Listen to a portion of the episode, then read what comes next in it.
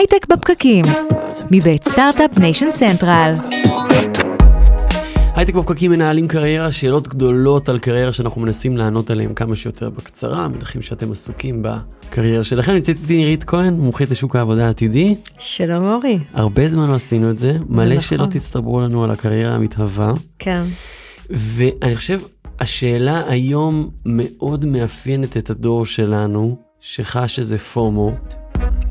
אני, אני אתאר סיטואציה של בן אדם שנמצא בעבודה שלו, וככל שעובר הזמן, הוא רואה שהסיבה שבגינה הוא עובד באותה עבודה, לא מתרחשת. אם זה היה נגיד בשביל אה, להשפיע על העולם לטובה, הוא לא משפיע על העולם לטובה. התפקיד הזה לא עושה מה שהוא רוצה. אם זה היה בשביל להתקדם לתפקידים ניהוליים, זה לא קורה.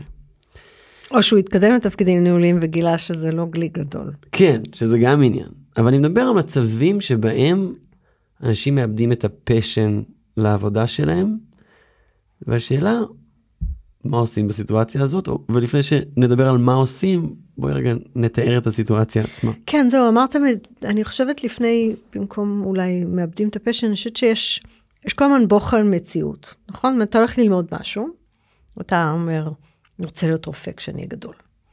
ואז אתה לומד רפואה, ואז אתה מתחיל את היומיום שלך, ואתה מגלה ש...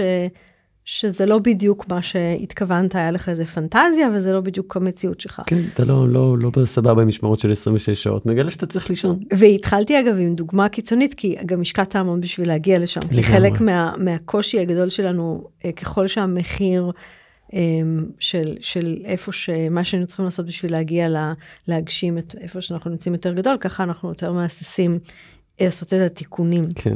כאילו, לא בטוחה שזאת השוואה ממש טובה, אבל יש לי גם איזה... אצל עורכי דין רואים את זה בצורה קיצונית שכולם המון עוזבים את המקצוע תוך איזה שנתיים אחרי שהשקיעו בו שבע שנים. נכון, ו- וה- והרבה פעמים זה, זה מתחיל עם, אה, חלק מהמקרים זה מתחיל עם, בכלל אתה רצית לעשות משהו, ואמרו לך זה לא מקצוע, נגיד אפרופו עורכי דין, אז פעם פגשתי אה, מישהי שהייתה הרבה שנים עורכת דין, מאוד מצליחה וידועה, ואמרה, אני בכלל רציתי ללמוד ספרות צרפתית, ואימא שלי אמרה, זה לא, מוק- זה לא מקצוע, מה תעשי עם זה?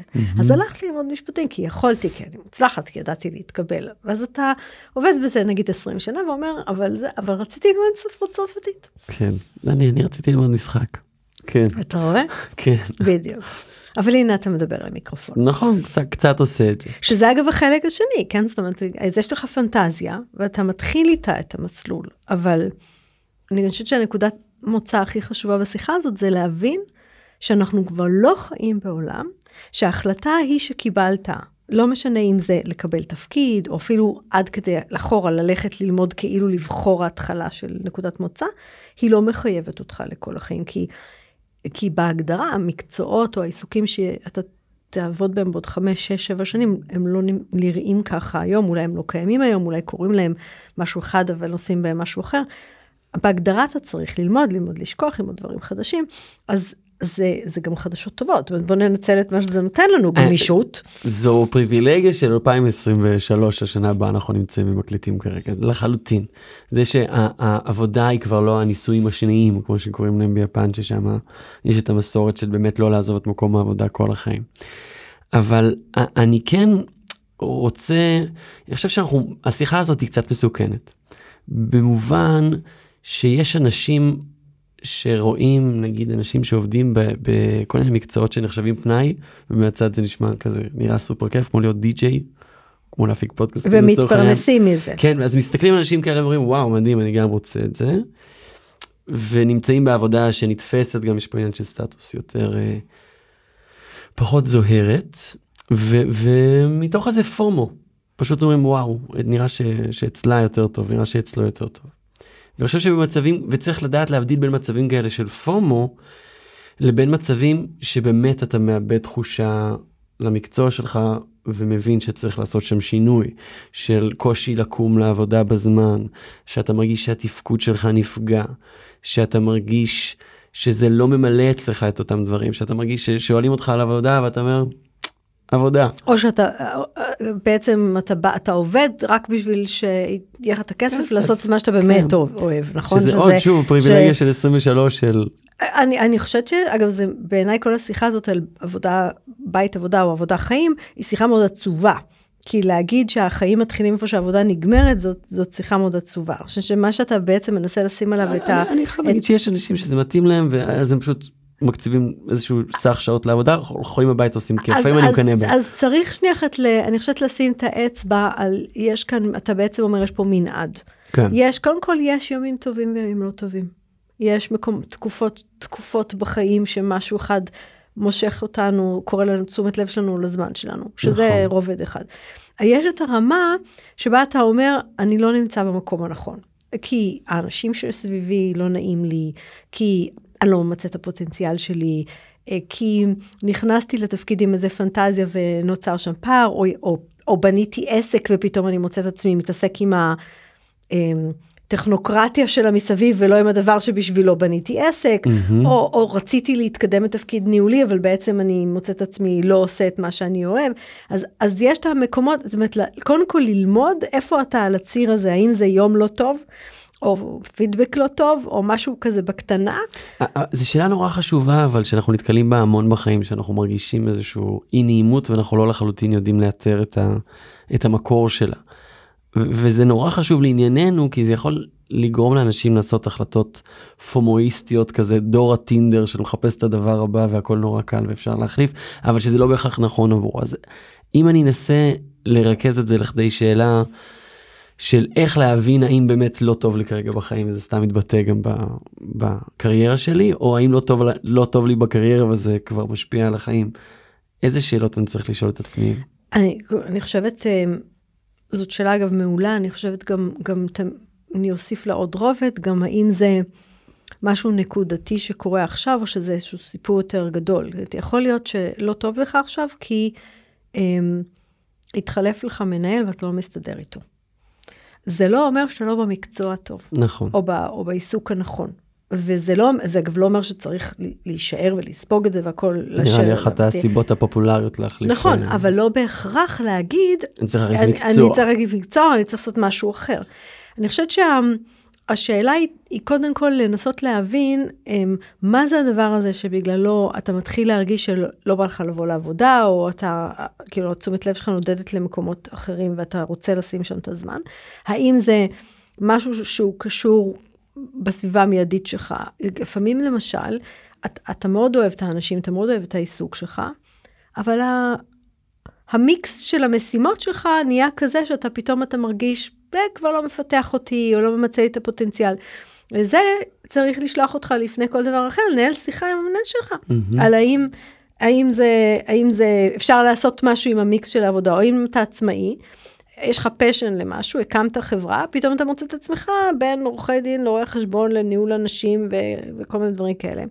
האם אתה יכול למצוא עכשיו מישהו שיוריד ממך את המשימות האלה, ממש לשלם עליהם כסף, זה שיעור שלמדתי אגב אה, מאוד מוקדם, כשיצאתי מלהיות שכירה לעצמאית, אתה חושב שעצמאי זה לגמרי לבד.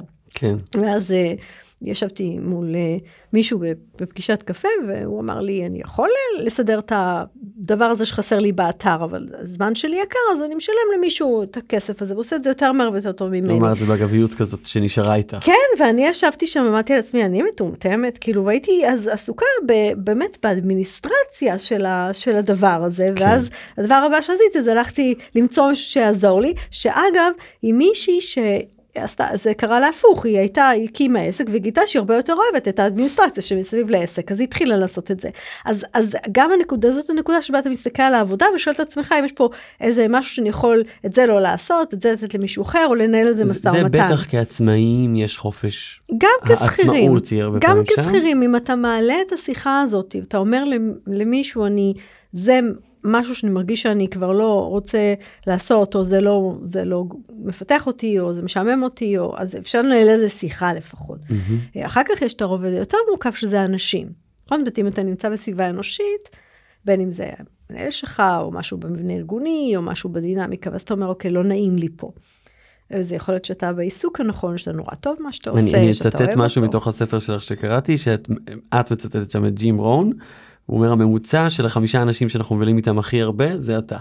נכון, נכון, ומאוד חשוב שאתה, שתסתכל על הסביבה האנושית ותסתכל ותגיד אני, שיהיו שם לפחות כמה אנשים שאתה רוצה להיות כמוהם, שתהיה גדול, כן, שאתה, לומד אתה, מהם. כן, שהם משרים בך השראה, או, או אפילו מולטי דיסציפלינריות, או, או משהו ש, שמצמיח אותך ומרחיב לך את הלב, ובטח ובטח שנעים לך, אתה לא יכול לקום כל בוקר לעבודה וללכת למקום שבו לא נעים לך. זה קריטי. אגב, את מזכירה, כל השיחה הזאת מזכירה לי שיחה שלנו, שלפני, לדעתי זה היה שנה וחצי, משהו כזה, אולי טיפה פחות, שאמרתי לך שאני מוצא את עצמי שה... שאני פחות נהנה מעבודה, ואז ישר אמרת, כי אתה הקמת עסק וכל העבודה השחורה נופלת עליך ואתה נשאר עם כל הדברים שאף אחד אחר לא רוצה לעשות. ואמרתי בול זה בול זה. אני חושב שזה תהליך שקורה הרבה פעמים בדבר הזה אני אגב מאז היה לי איזה שיחה מאוד פתוחה עם שותף שלי והצלחנו לחלק את העול הזה בצורה יותר שווה כל אחד עושה קצת יותר דברים שנהנים מהם סתם כדוגמה ש, שבטח בעצמאות אפשר לפתור את זה מאוד בקלות אבל אני רוצה גם לדבר על הסיטואציה שבה אנחנו מבינים שאנחנו פשוט במקצוע הלא נכון. כן שזה רק רק ששאלת אותי איך, איך אתה איך אתה מבין אז אומרת, קודם כל תבדוק כן. שזה לא נקודתי. שזה לא עכשיו, שזה לא אנשים, שזה לא משהו שאפשר לפתור. ובסבלנות אגב בהקשר הזה, לא להיות פזיזי, זה כמה חודשים להבין באמת מאיזה מקור זה מגיע. כן. אלא אם כן אתם כבר פתוחים בזה 100% ויאללה. אני חושבת כן שזה מודעות, וגם עוד מילה על זה, לפעמים הפער בתחילת הקריירה נובע מאיזו תפיסה אידיאליסטית. זאת אומרת, אתה, אתה הלכת ללמוד את מה שאתה למדת כי אתה רצית לתקן את העולם, אז אתה מגיע לתפקיד, בדרך כלל תפקידי כניסה, מקבל את המשימות של הלחם והחמאה במקרה הטוב, אולי רק את הלחם. ו- ויש פער. Mm-hmm. ופה אני רוצה להגיד שבסופו של דבר בקריירה אנחנו בונים את עצמנו, כל הזמן בונים את עצמנו, וזה קצת כמו יהלום בלתי מלוטש, שאתה כל פעם מלטש איזה זווית אחת שלו. אז לפעמים אתה בונה את עצמך כי אתה מתקן את העולם, אני די בטוחה שתגיע לשם, אבל לפעמים אתה בשביל להגיע לשם צריך לבנות את היכולת שלך לרתום אנשים, ולספר להם סיפור משכנע שהם ירצו לתקן איתך את העולם, ו- וגם קצת לדעת איך העולם עובד, כדי שתדע אולי משהו לא צריך לתקן או שלא לשבור, ויש פה תהליך שלם, אז גם, גם זה משהו שצריך להיזהר, לא לקפוץ למסקנות לפני שאתה בדקת, אם זה פשוט משהו בדרך שצריך לעבור אותו. כן. והיה ו... ואתה רוצה להגיע עכשיו אני כן. ממש במקום הלא טוב. אז, אז, אז באמת הבנתי אני נמצא במקום שהוא לא נוח הוא לא מתאים הגעתי למסקנה הזו בסופו של דבר. מה עושים? אז פה אז פה יש לי קודם כל יש לי חדשות טובות וזה קצת קצת שינוי שמתרחש פה בשנים האחרונות. פעם המחיר היה מאוד גבוה, זאת אומרת הרעיון הזה של אה, טיפ, התחלתי ככה לטפס במעלה איזה סולם ו... ואם אני עכשיו משנה כיוון, צריך כאילו לאבד מחדש. את כל מה שמצאתי, לרדת כן. למטה, להתחיל למצוא משהו זה, לחפש בסולם חדש. שמעת מה קרה לו? עושה הסבה. כנראה משהו היה ממש לא בסדר, כן, עושה הסבה. כן, כן. שזה, כאילו שזה אפילו המילה כאלה, הזאת, כן. כן.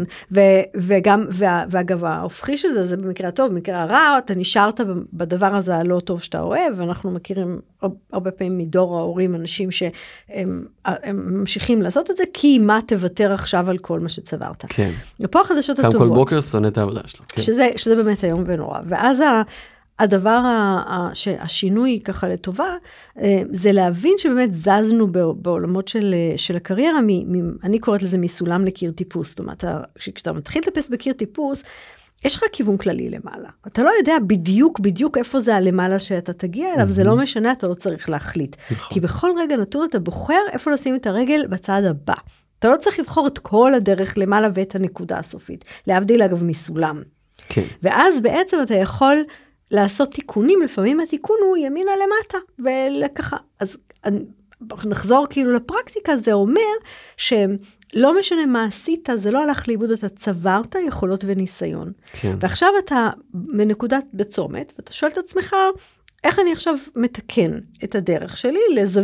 ככה לוקח זווית, אה, באיזה אזור אני רוצה להיות. אני, אני אוהבת לחשוב על זה, אם אתה יכול להשאיר רגל, רגל אחת על משהו שאתה יודע וצברת, ולהזיז רק רגל. אז למשל להגיד, יש לי סוג מסוים של יכולת וניסיון, מי עוד זקוק לכאלה, באיזה אזורים הוא נמצא. שזה אגב, אנחנו חוזרים הרבה פעמים לשיחה הזאת, של להבין, אוקיי, מה המהות של מה, מה שאני עושה, להגדיר את זה, המקצוע. בדיוק, לנסות להגדיר את זה במילים שונות, ואת אומרת, זו תקופה מאוד חיובית מהבחינה הזאת. נכון. כי יש הרבה יותר פתיחות לזה. גם, גם אפילו, אפילו בוא נבדוק מה זה אומר מקצוע. מה, מה זה אומר בעולם שלנו מקצוע? כשאתה אומר, איך אנחנו עושים את המקצועות משתנה במילא בקצב. זאת אומרת, אפילו אם יש לך מקצוע, אתה צריך כל הזמן ללמוד כלים חדשים ומתודולוגיות חדשות וכולי בשביל לעשות אותו.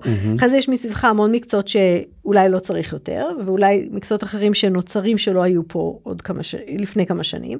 אז מה זה, למה להיצמד למקצוע? במקום זה תשאל את עצמך, אה, מה אני יודע לעשות, מי זקוק לזה, ואיך הוא קורא לזה בנקודת הזמן הזאת, ואני יכולה לבוא לשם ולהגיד, הנה, אני יודעת לעשות כזה, עכשיו אני אחליף את הכותרת של הכרטיס כן. ביקור שלי. שזה אגב, המחקר הזה של להבין איך עכשיו אני לוקח את ה-set of skills שלי ומוצא מקצוע אחר, זה, אני מוצא שזה הרבה פעמים מאוד לדבר עם אנשים. מאוד כזה להבין מה הם עושים, איך קוראים למקצועות אצלם, להסתכל בלינקדאין על בן אדם שכזה, אוקיי, הוא נראה לי שהוא עושה את מה ש... מה שאני רוצה, איך קוראים לדבר הזה? נכון. אה, הוא, Chief Growth Officer הזה? אוקיי, אני גם רוצה. אני, אני אוהבת להגיד, תמצא איזשהו עוגן, שזה איזשהו, אמ, או, או דמות שאתה מסתכל עליה, אומר, הייתי רוצה להבין יותר טוב, או אזור שנראה לך נורא מעניין, אתה רוצה להבין יותר טוב. וכשאתה מתחיל לדבר עם אנשים באזורים האלה, אז אתה מגלה שהם מדברים על בעיות שאתה יודע להתעסק איתם. פשוט אתה קראת לעצמך, נגיד, אמ, visual storyteller. למשל, כן. אה, או, או, או לצורך העניין בוגר ספרות צרפתית, ופתאום אתה מגלה שיש מקצוע שקוראים לו כתיבת תוכן. כן. או שקראת לעצמך אה, אה, אדריכל, אבל בעצם אתה יודע לאבחן... מה, לבנות מערכות. או, או לבנות מערכות, או לאבחן צרכים של לקוחות ול, ולתת להם פתרונות, ויש מקצוע שנקרא מנהל מוצר. ואתה יכול ללכת להיות מנהל מוצר, ב, למשל, בוודאי אם המוצר הוא בעולמות הדיזיין. אז, כן. אז יש, יש, יש יכולת, אנחנו אגב עשינו, יש לנו פרק אה, מאוד פופולרי על, אה, שעשינו אותו בתקופת הקורונה, של אה, מישהו שנכנס מתיירות להייטק, כי היא בעצם באה ואמרה, אני, אני בתיירות יצרתי חוויות עבור לקוחות, ויש יש מוצרים שצריך לייצר חוויות עבור לקוחות. במיוחד אז בזמן הקורונה זה היה הכרחי. נכון. אוקיי, אז אנחנו לומדים לקרוא ל... לכישורים שלנו באופן אחר ומבינים מה הבסיס, מה היסודות של הכישורים שלנו. איך אנחנו עושים תהליך עם עצמנו בשביל להבין, אוקיי, הבנתי מה אני לא, לא מקבל, איך אני דואג שאני אקבל אותו בהמשך, איך אני דואג ש... ש... הכי הרבה סיכוי שאני לא נכנס פה לאיזה סחרור של חיפושי עבודה. שסתם ו... אתה עובר ממקום למקום. כן. כי אני חושבת שאפילו המילה חיפוש עבודה, אם אתם עובדים ואתם לא בלחץ עכשיו, אז, ואתה, ואתה שואל את עצמך את השאלות האלה, אז נקודת המוצא היא לא לחפש עבודה, נקודת המוצא היא לנסות להבין מה יש שם בחוץ שהייתי רוצה לעשות בשלב הבא. כן. ואז אתה לא מסתובב ואומר, יש לכם עבודה בשבילי. אתה בעצם מסתובב עם אנשים בשביל ללמוד על עולמות שלא מכיר, על אזורים אחרים שבהם נראה לך שיש דברים שמעניינים אותך, קצת יותר על המציאות שלהם, על השפה שלהם, על מה הם עושים. כן. אם אתה עושה את התהליך הזה ככה, בעצם אתה תכלס, אתה מעביר את עצמך סוג של מסע. שהוא גם פנימי וגם חיצוני. פנימי, כי לאט לאט אתה מתחיל להגיד, אוקיי, נגיד זאת הייתה שיחת בזבוז זמן, למדתי ש... משעמם, אני לא, לא מתקרב לשם, וזה נורא מעניין, אני רוצה לשמוע עוד. כן. אז אתה לאט לאט מתחיל להתכנס למקומות האלה שבהם אתה מתחיל להבין שאתה, גם זה מעניין אותך וגם אתה, יש לך מה להציע. אבל גם צריך להימנע מאיזה אידיאליזציה, כמו שאנחנו מתאהבים ואנחנו מעריכים אה, פתאום בן אדם הרבה יותר משהו שווה באמת. לכן זה לא, לא מהר, קורה. אז לא מהר. וצריך, אולי גאה בי בסיפור מפעם שהלכתי ממש לברר איזה מקצוע מסוים, אני נורא אהבתי צמחים, עבדתי במשתלה כשהייתי בן 16-17, במשתלת השקם באבן גבירול למי שמכיר, וזה מה שחשבתי שאני עושה, וגם כזה אמרתי אוקיי, בוא, אני אהיה גנן, אני שרוף על זה, מת על זה. בהמשך להתעסק בצמחים, ואפילו למדתי אה, סמסטר אחד אגרו-אקולוגיה, ו... במסגרת הלימודים כבר התחלתי, הלכתי לראות אגרונום, מה העבודה שלו. והגעתי, ממש הגעתי לעבודה שלו, זה היה איזה חבר של המשפחה ש... שהסכים שאני אגיע, והגעתי לשדה מלא בעגבניות, והיה נראה כיף חיים, ובאמצע הייתה מעבדה, וזה, הבנתי בעצם, אה, זה גם מחשבים, זה גם, ו... ופתאום ראיתי אותו עובד די בבדידות, די מה שאני חשבתי הכישורים שאין לי, ש, שיש לי, הם לא באים לידי ביטוי שם, והבנתי שזה לא בשבילי, אבל זה היה רק מלהגיע לשטח ולראות מה העבודה באמת. יופי, אז אתה, אתה עכשיו נגעת באחד הדברים הכי משמעותיים. חלק מלהבין, אם אתה רוצה לעשות משהו, ללכת לראות או לדבר עם אנשים שעושים את זה.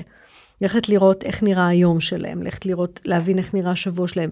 מאפיינים של, אה, של, של העבודה שלהם, של, אתה יודע, כמו נתת את הדוגמה, זה בחוץ בפנים, זה עם מחשבים, עם אנשים, אה, באיזה סוג של סגנון עבודה, והאם זה משהו שמתאים לך. Mm-hmm. זה אגב, אני מאוד ממצא לעשות לפני שאתם הולכים ללמוד גם. כן, נכון. אלא אם כן, אתה הולך ללמוד משהו מאוד uh, בסיסי, אבל, uh, אבל כן. זה, זאת, נקודה, זאת נקודה מצוינת, ואגב, יש פה עוד מרכיב אחד ש, שאפשר לעשות אותו למי שזה מתאים, לא לכולם זה מתאים, זה אפשר לעשות גם איזה סוג, של רשימה, ב, לפעמים זה, יש אנשים שזה מסתדר להם, אם למשל תדמיין איך נראית, אמ, איך נראה שבוע אידיאלי מבחינתך. מתי אתה קם, איפה אתה נמצא, עם מי אתה, באיזה סביבה אנושית, כאילו, אם אתה מסוגל... אם אני אעשה דבר כזה, התוצאה תהיה שאני צריך להיות מלצר, אבל אוקיי. כן. איך נהניתי להיות מלצר, אני את לא מאמינה. כן. כן. אוקיי, אז בואו ננסה לסכם קצת מה, מה, מה היה לנו היום. אז, אז קודם כל, אם אתם מרגישים uh, שאתם לא מסופקים במקום העבודה שלכם, יכול להיות בזה כל מיני ביטויים, פחות uh, חשק, פחות uh, רצון לקום בבוקר לעבודה, פתאום מוצאים את העניין במקומות אחרים, uh, פתאום יש פחות לקוחות, פתאום יש יותר מתחרים, לעצמאים אני אומר, שהסיבה שבגללה התחלתם לעבוד אתם לא מקבלים אותה, אז זה, זה זמן להבין שאולי אתם נמצאים במקום שהוא לא לכם. ומצד שני אני גם מסכם, קצת אה, אסייג את זה ואומר, אבל סבלנות עם הדבר. זה זמן להבין שאתם צריכים להתבונן כן. על הדרך קדימה, ולשאול האם זה שינוי, או שזה איזשהו משהו יותר דרסטי. והיה והבנו שאכן אנחנו צריכים ממש לעשות career shift. אז אנחנו... בסבלנות, לא בבת אחת, והמטרה שלנו ללמוד באמת את מרחב האפשרויות. איפה יש עוד דברים שבא לנו עליהם, שמעניינים אותנו, וללמוד האם מה שאנחנו יודעים לעשות רלוונטי שם. ואם אנחנו עושים את התהליך הזה, אנחנו לאט לאט נאתר גם מי האנשים ו- ואיך מגיעים לשם. אז פה אני רוצה לסכם בנימה מאוד חיובית ולהגיד שכל השיחה הזאת היא משהו מאוד יפה בתקופה שלנו. נכון. כי כל האופציה הזאת בכלל לא הייתה לא הייתה על השולחן נכון. עד השנים הבאמת יחסית אחרונות. נכון. ויופי אז לפחות תודו אם אתם באמת בהתלבטויות האלה אז אז תכירו בזה שזה נחמד שיש לנו את האפשרות לבחור. אם כבר מקצועות משתנים אז אתה יכול לבחור המון מקצועות בהלך החיים שלך. נירית כהן מומחית לשוק העבודה העתידי המתחדש מה איך אני מגדיר את זה? כל הזמן יש עתיד הוא פשוט מגיע. יפה. הייטק בפקקים מנהלים קריירה, אנחנו מנסים לענות על השאלות הגדולות כמה שיותר בקצרה. אם סקרנו אתכם ויש לכם איזה שאלות המשך, אתם מוזמנים לפנות אל נירית ואליי, אה, בפרטי, בפייסבוק, הכי טוב בפורום שלנו הייטק בפקקים, תעלו את זה שם, ככה זה יהפוך לזה דיון ציבורי שאולי עוד אנשים ירוויחו ממנו. אם יש לכם איזה שאלה ספציפית שאתם רוצים לברר ואומרים, רגע, בטח יש אותה לעוד מלא אנשים, דברו איתנו, אולי באמת נהפוך את זה לפרק. אמ, זהו, הייטק מנהלים קריירה, תודה ל-SNC שמארחים אותנו כרגיל, אנחנו נתראה. תודה לאורי טולדנו. תודה ניר כהן.